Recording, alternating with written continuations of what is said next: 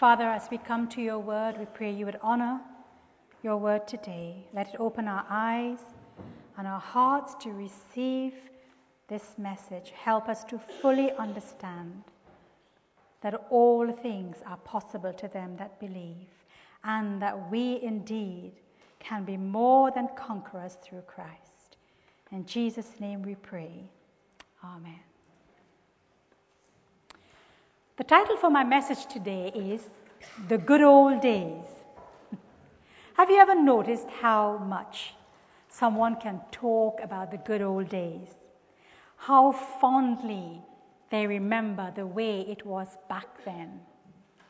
I was very privileged a few years ago to be uh, involved with the, um, with the elderly house group.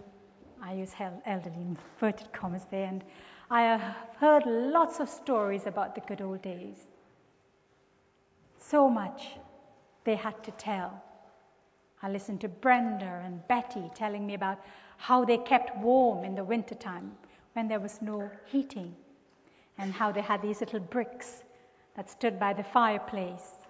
And at night time, you know, they would all dive in and, and, and they all tried to get the one that was the warmest so that would keep them warm in bed at night and the good old days. And really, no matter how grand or how horrific the event truly was, they always seem to apply that phrase, the good old days. We didn't have heat, we didn't have running water back then, but we were happy. God was doing things back then. And sometimes you listen to people talk about the good old days and they talk in a tone that would suggest it's not possible to experience those good times again. They are gone forever. And sometimes when we read the scriptures, we think, hmm, I don't think God will ever perform those miracles again. He will never do the things that He used to. But this morning, I believe God wants to remind us that this is not so. The scripture clearly tells us. And you know, the song we just sang declares that there is no shadow or variation of turning in God. This simply means that it, if God did it back then, then He'll do it again. If He healed back then, He'll heal again.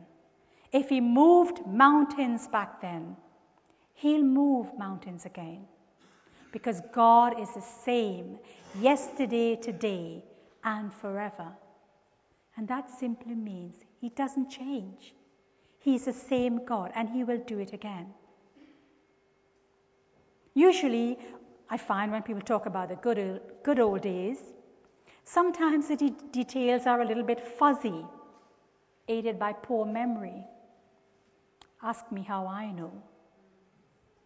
But if you look at Gideon in Judges 6.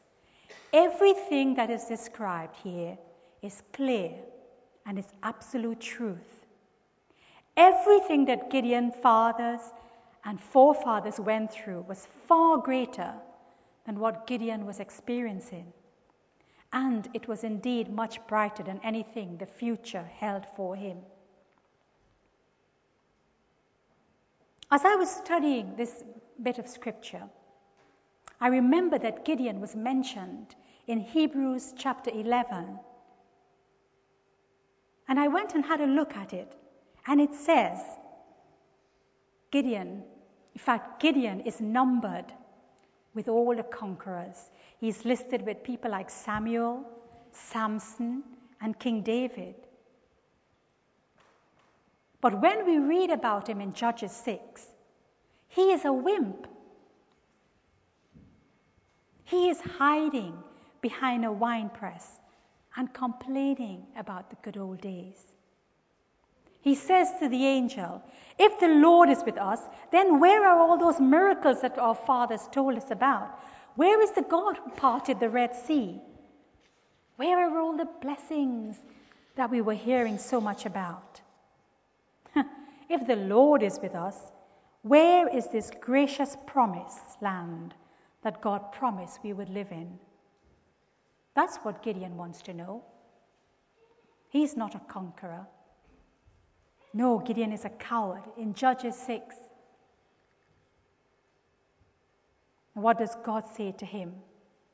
The promised land that you are describing, Gideon, is the promised land that Joshua walked in. And indeed, it was a blessed land. But the promised land that you are living in at the moment, Gideon, is under a curse. And why? You see, God told the children of Israel in Deuteronomy chapter 28, God said to them, If you obey my voice, if you heed my commandments, then I will command the blessings to come upon you. You will be blessed in the morning. You'll be blessed in your coming in and your going out. In the, blessed in the fields, blessed in the city. Your children will be blessed. Your grandchildren will be blessed. And that sounds great. We love that bit, don't we? We love to be blessed. But then we come to verse 15. What does God say? If you do not heed my voice, if you do not keep my commandments, if you worship those false gods that they have on the other side of the river, then all of these curses will come upon you and will overtake you. Your enemies will inhabit your land. The God who helped you at Jericho will help you no longer. You won't have enough to eat, and what you have will be stolen from you. Everything you set your hand on will be destroyed because you have forsaken me. And over the last few weeks, we've been studying Malachi with Simon leading us.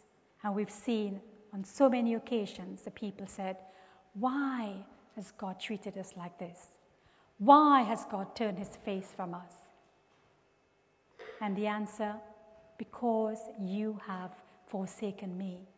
You've robbed me of my tithes and offering. You have worshipped false gods. You've put other things in my place. Notice that they forsook God. God did not forsake them. And I think this is one of the main points of this story. And it's important that we acknowledge that. And God allowed a thing to come to pass that He promised would come to pass. Why? If you don't obey my commands, I will not bless you. And you think, why? Isn't God a loving God? Why? But God is a man of His word. If He says it will happen, then it will happen. You know, sometimes we think that because God is love, He will turn a blind eye and tolerate everything and anything that his children does. Do sorry because he loves us so much. But the scriptures do not tell us so. You know god's love is fierce in its totality. It is not unconditional in the way we would like to think. Often in scripture we read god says if you do this i'll do that we have a part to play. If you get together and call on my name and ask anything, I will do it. If you confess your sins, I will forgive you. If you do this, I will do that. God's love and God's favor is not unconditional all the time. We have a part to play. You see, God is either Lord of all or he is not Lord at all. Lord of all, or not Lord at all. And so we see Gideon and his fathers and his forefathers have built these altars. And they have erected these Asherah poles where they bowed and prayed three times a day. Although in Deuteronomy 16:21, God told them not to erect the Asherah pole and not to worship the gods, these false gods. The Lord specifically told them, I hate this and don't do it. And yet, in Judges 6, what do we read? It's exactly what they did. This is why the Midianite army was invading and they were giving them a hard time. Every time there was a harvest, every time there was a, the crop yielded food, the Midianites came and they stole it. People were living in caves for fear of their lives. And they're wondering, where is God? Why is God left us? You know, this is the God we read about. Uh, he did so many one. He parted the Red Sea. He brought our forefathers out of Egypt. He led them to a promised land. To me, promise suggests great things and blessings, but we are not having any blessings. We're not even having enough food to eat because the Midianites are stealing everything from us. Gideon was one of these people. And you see, the first striking point of this story is one Gideon had lost all hope. Now he thinks to himself, Who am I? I'm one man against this whole army. And I'm so busy trying to stay alive today that there's just no way I can make a plan for tomorrow. Things will never change. And you know, many of us this morning could identify with Gideon. Sometimes life circumstances have us so totally overwhelmed. And we think to ourselves, there's no way things will ever change. There's no way I'll ever get my health back. There's no way I'll get my marriage back. There's no way I'll get my children back. And just like Gideon, we've lost all hope. And we've forgotten who God used to be in the past. We forgot how we give children to barren women when it seemed so impossible. Sarah was how, how old? Too old how he closed up the mounts of lions, how he brought down the walls of Jericho, how he healed the lame, the blind. He even brought the dead back to life. Sometimes we forget what God said or what's in the Word of God. If God be for us, who can be against us? Who can be against us? And the second striking point of this story is God calls those things that are not as though they are. I'll say that again. God calls those things that are not as though, as though they are. You see, if you read the dialogue between the angel and, and the, of the Lord and Gideon, it's rather funny. The angel appeared for the first time and he says, The Lord is with you, Gideon, mighty man of valor. And I could just imagine when God gave the angel this message to take down to Gideon, they were probably laughing and chuckling. You mean he means Gideon? Really? Because you see, Gideon was everything except a mighty man of valor. He was anything but a mighty man of valor. He just isn't so. Gideon is threshing wheat in a wine press. Who ever heard of anything so silly? See, a lot of people will skip over that because it doesn't seem important, but that's what it's all about. You see, the process for making flour is first of all, you harvest the field, then you, this is by hand, of course. You beat the wheat and you remove it from the stalk. Then you take it up to the mounted top, and there you scrunch it all up together so it separates the chaff, that's the outer shell, from the seed.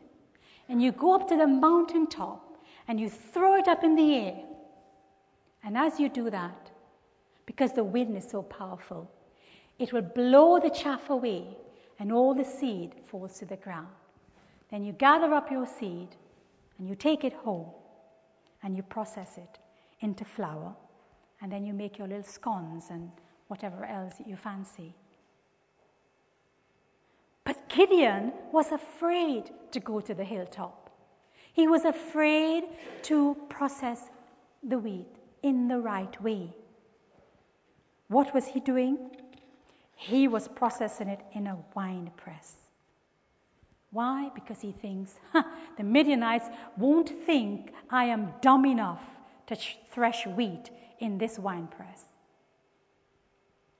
He's hiding from them. If they don't know what I'm doing, they can't come and steal my wheat. They can't come and take what's mine. So he's down there in the wine press. He's grinding everything up stalks, leaves, chaff, seeds, and all, everything. And what is he doing? He's producing a product that's not even worth eating. But he's just getting by, making enough wheat so he could probably get one slice of bread for today, and then I'll worry about tomorrow. Because he's afraid to go to the mountaintop. If he goes to the mountaintop, the Midianites will see him and they'll know what he's doing, and they'll come and take his wheat away.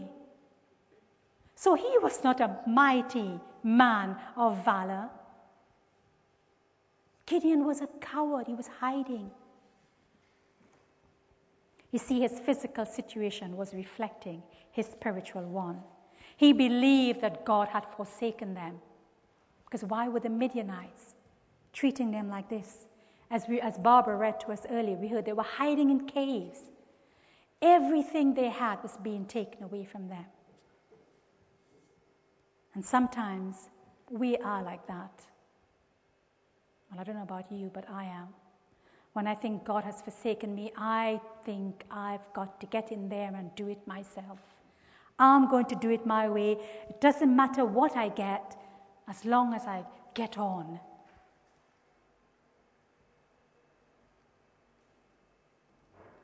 See, Gideon was getting minimum returns for maximum effort. But God said to Gideon, I am going to turn things around for you. That's why he sent the angel to talk to Gideon.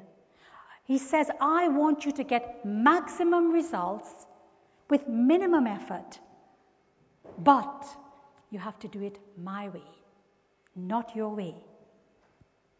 You see, Gideon and all the Israelites had forgotten the divine equation, sometimes like we do.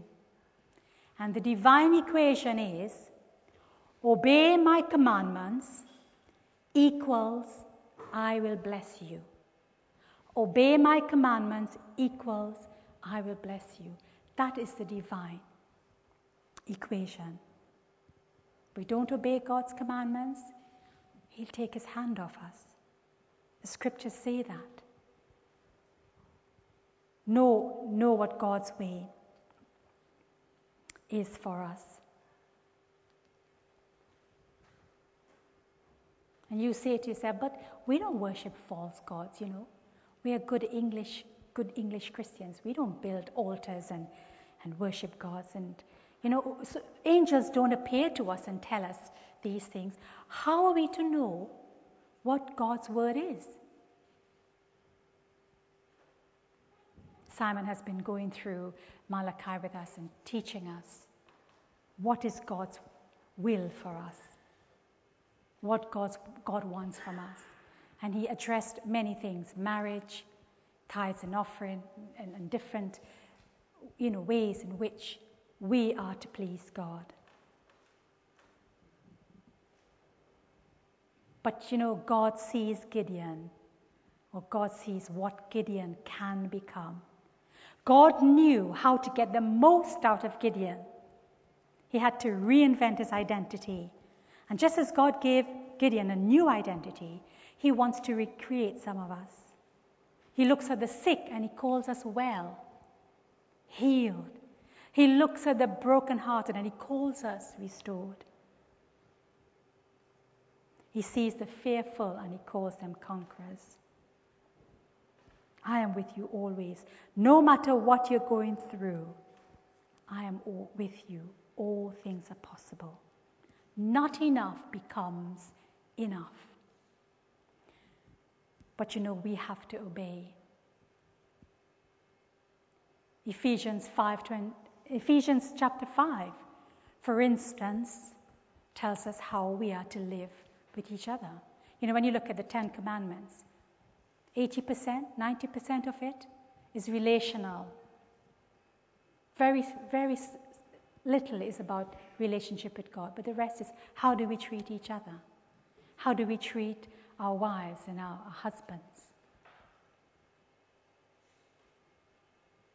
You know, and I learned something this week.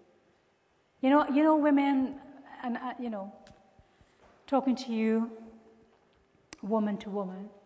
You know how sometimes when you've been asking your husband to do something and he just won't do it, and and you say, "Lazy bones, I've been asking you to change that light bulb for two weeks now." You know, if my dad was here, I wouldn't have to do that. I, he would come and do it for me. And, and you know, we sometimes, you know, we say things. And I looked at the scriptures in Ephesians, and it says, Women, submit to your husbands as unto the Lord. And that involves speech as well. And you know, sometimes us women, when we get together, we say, Oh, Lord, you are awesome. You are magnificent. You are so great and powerful. And you are wonderful. And you know, we praise Him up so much. And the scripture says, submit to your husband as unto the Lord. And I think I'll try this. So when Graham walks through the door, I said, Oh, mighty one. Remember that, uh, that bulb you were, you were planning to, uh, that I asked you to do a few days ago? Would you, would you be you know, and, and I use the sort of phrases that I would use as if I was speaking to God. And you know what? It got done.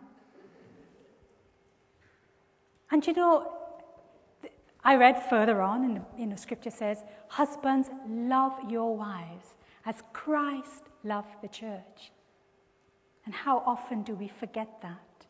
As Christ loved the church, showed her, told her, showed her, told her. So you men are not getting away as well.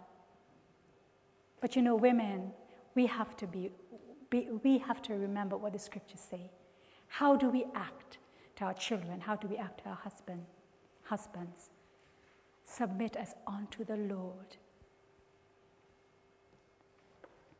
You know, Simon was talking a couple of weeks ago about um, tithes and offerings, and that really sent a message home straight to me. When, and I remember this situation with my dad. You know, my dad became a Christian when he was 18 years old. During the good old days when the Salvation Army used to have meetings on the corners of streets. And he, he fell hopelessly in love with Jesus when he heard the gospel. And he became a Christian at 18. At 24, he went into the ministry to become a minister. And when he started studying God's word and he learned about tithes and offering, he went back from the very first day he was paid and worked out all the money he owed God till he was 24. And he paid it all back, every penny. And I thought, wow, what a testimony. What a legacy he left. I didn't even know this until about 15 years ago when I, I, read it in a book. One of the missionaries had written a book about him, and I did not even know this. But I'll tell you something all through our lives, my dad went to be with God, called him home to, to heaven when I was 13. But never one day in our lives, as six children, did we ever were we ever in want. God provided for us. He blessed my parents and the children and the grandchildren, just like He said He would. The blessings go on and on and on. You know, a few years ago, I had, you know, God convicted me of that, and I felt so ashamed because I realized I wasn't giving my right tithes and offering. And I sobbed for most of the day because I remembered the legacy my dad left. But God very gently nudged me and said, Hey, come on. I want you to check your income and check what you're giving me because I don't think it's quite right. And actually, it wasn't. And I felt so ashamed, but I pulled my socks up, I forgot the past, and I went on. And I'm to say, thank God, you know, if you obey my commandments, I will bless you. It is true. You see, the scriptures are there to tell us how we are to live with one another and with God. God wants to recreate some of us. You know, but he doesn't, he didn't go to, uh, he didn't send the angel to, to Gideon and say, You lazy coward, you know, what are you doing? He said, You mighty man of valor. He called those things that are not as though they were. And isn't that lovely that we talk to one another when we share? We see the things that we want to be, to happen, just like God sees what we can be what He wants us to be. With God, all things are possible. And if we do our part, God will bless us. And you know, sometimes you say, but that person isn't doing their part, so I'm not going to bother.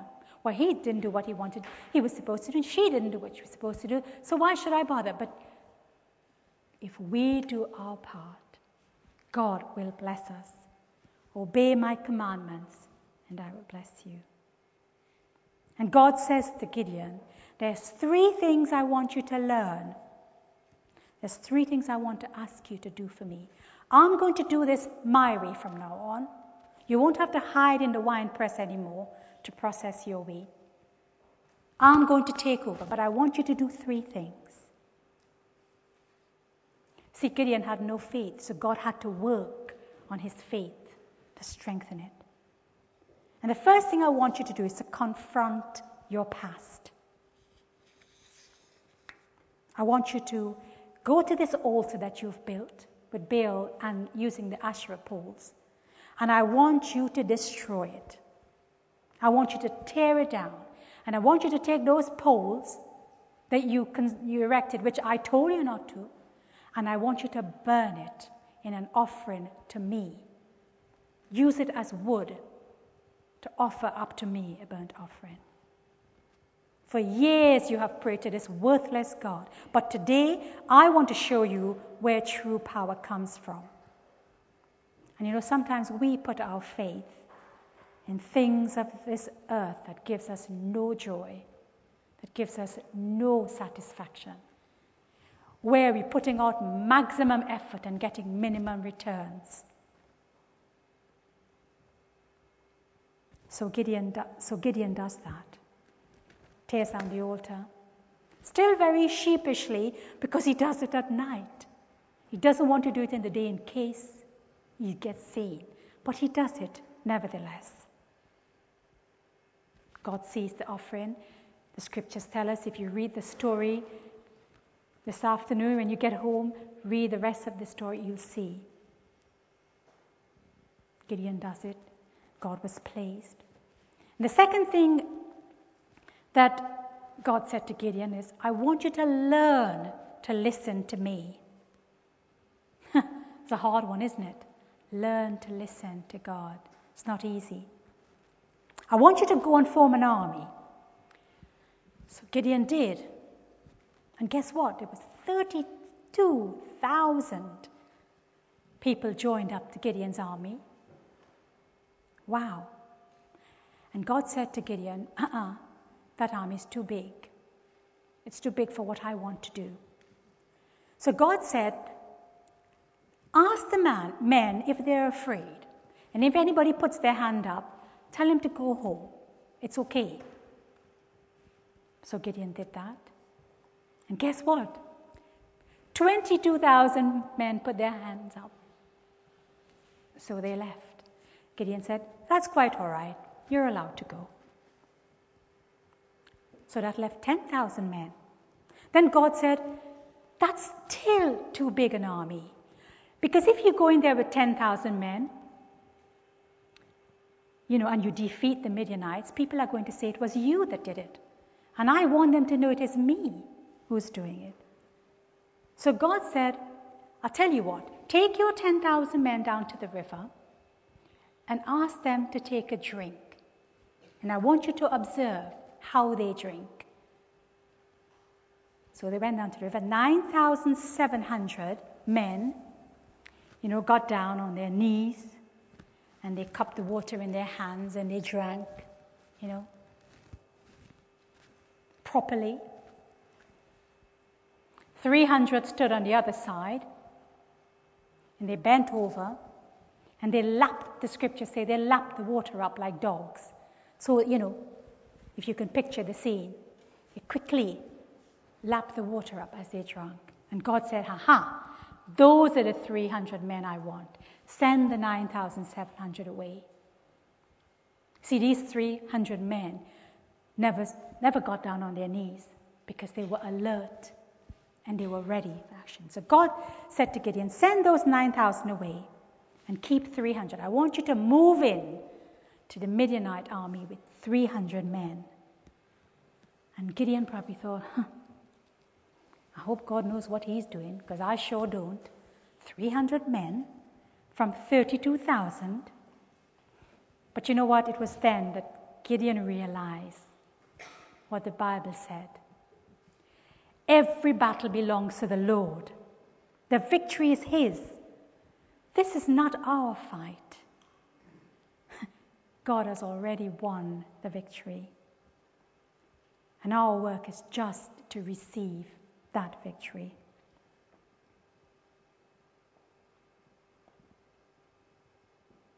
And the last point I want to make about this is that the Lord said to Gideon was, I want you to expect the unexpected.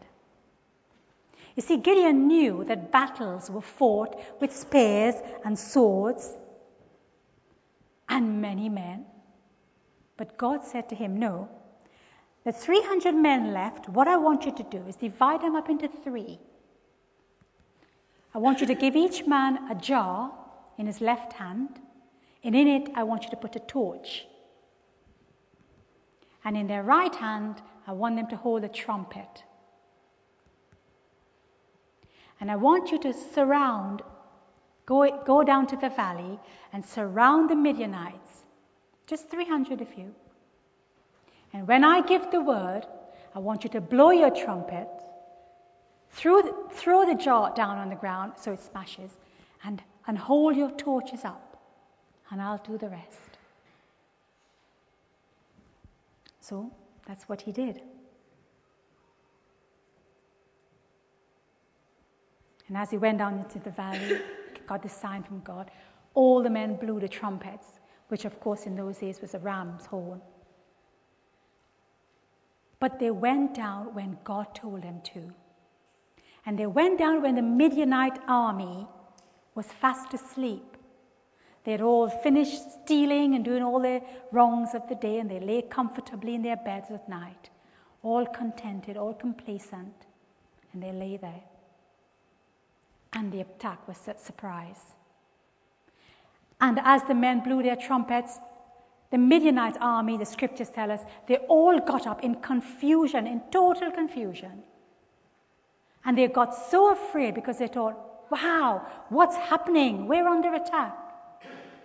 And the scriptures tells us they fled. They fled in confusion. They ran for their lives. And they left Israel forever. You see, what happened is they were taken by surprise. The Midianites had got so complacent and so used to the Israelites not doing anything. They were confident that they would always be successful. They never for one minute thought the Israelites would fight back. Because Israel was so predictable. The Midianites knew they could take anything from the Israelites whenever they wanted, and they would get no fight back because they were thinking God had forsaken us. Huh, all the good days are gone. We might as well face up to it. We are hiding in caves and and doing without. But this changed everything.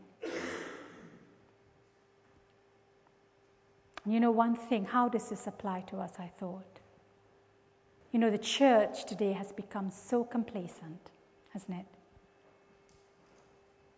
You know, we're happy to talk about the good old days when God did this and God did that. But we have become so predictable, so complacent.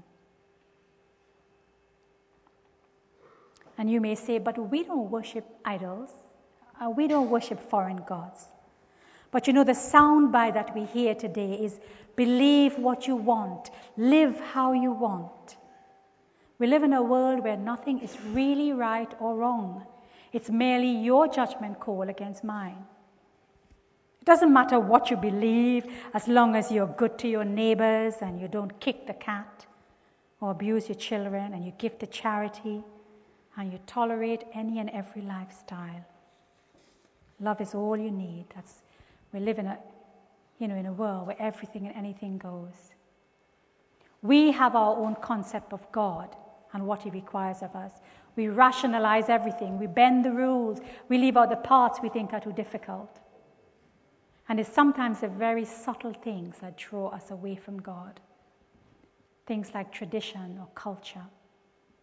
C.S. Lewis writes The safest road to hell is the gradual one the gentle slope, soft underfoot, without sudden turning, without milestone, without signpost. So much is wrong with our world today, and the church is silent. Predictably silent. We do nothing. You know, they've taken away teaching our children about God in schools, and we do nothing. We see all these crazy programs on computers and in the media, and, we do nothing. We're just quiet. So much like the Israelites, predictably silent. we are the light of the world.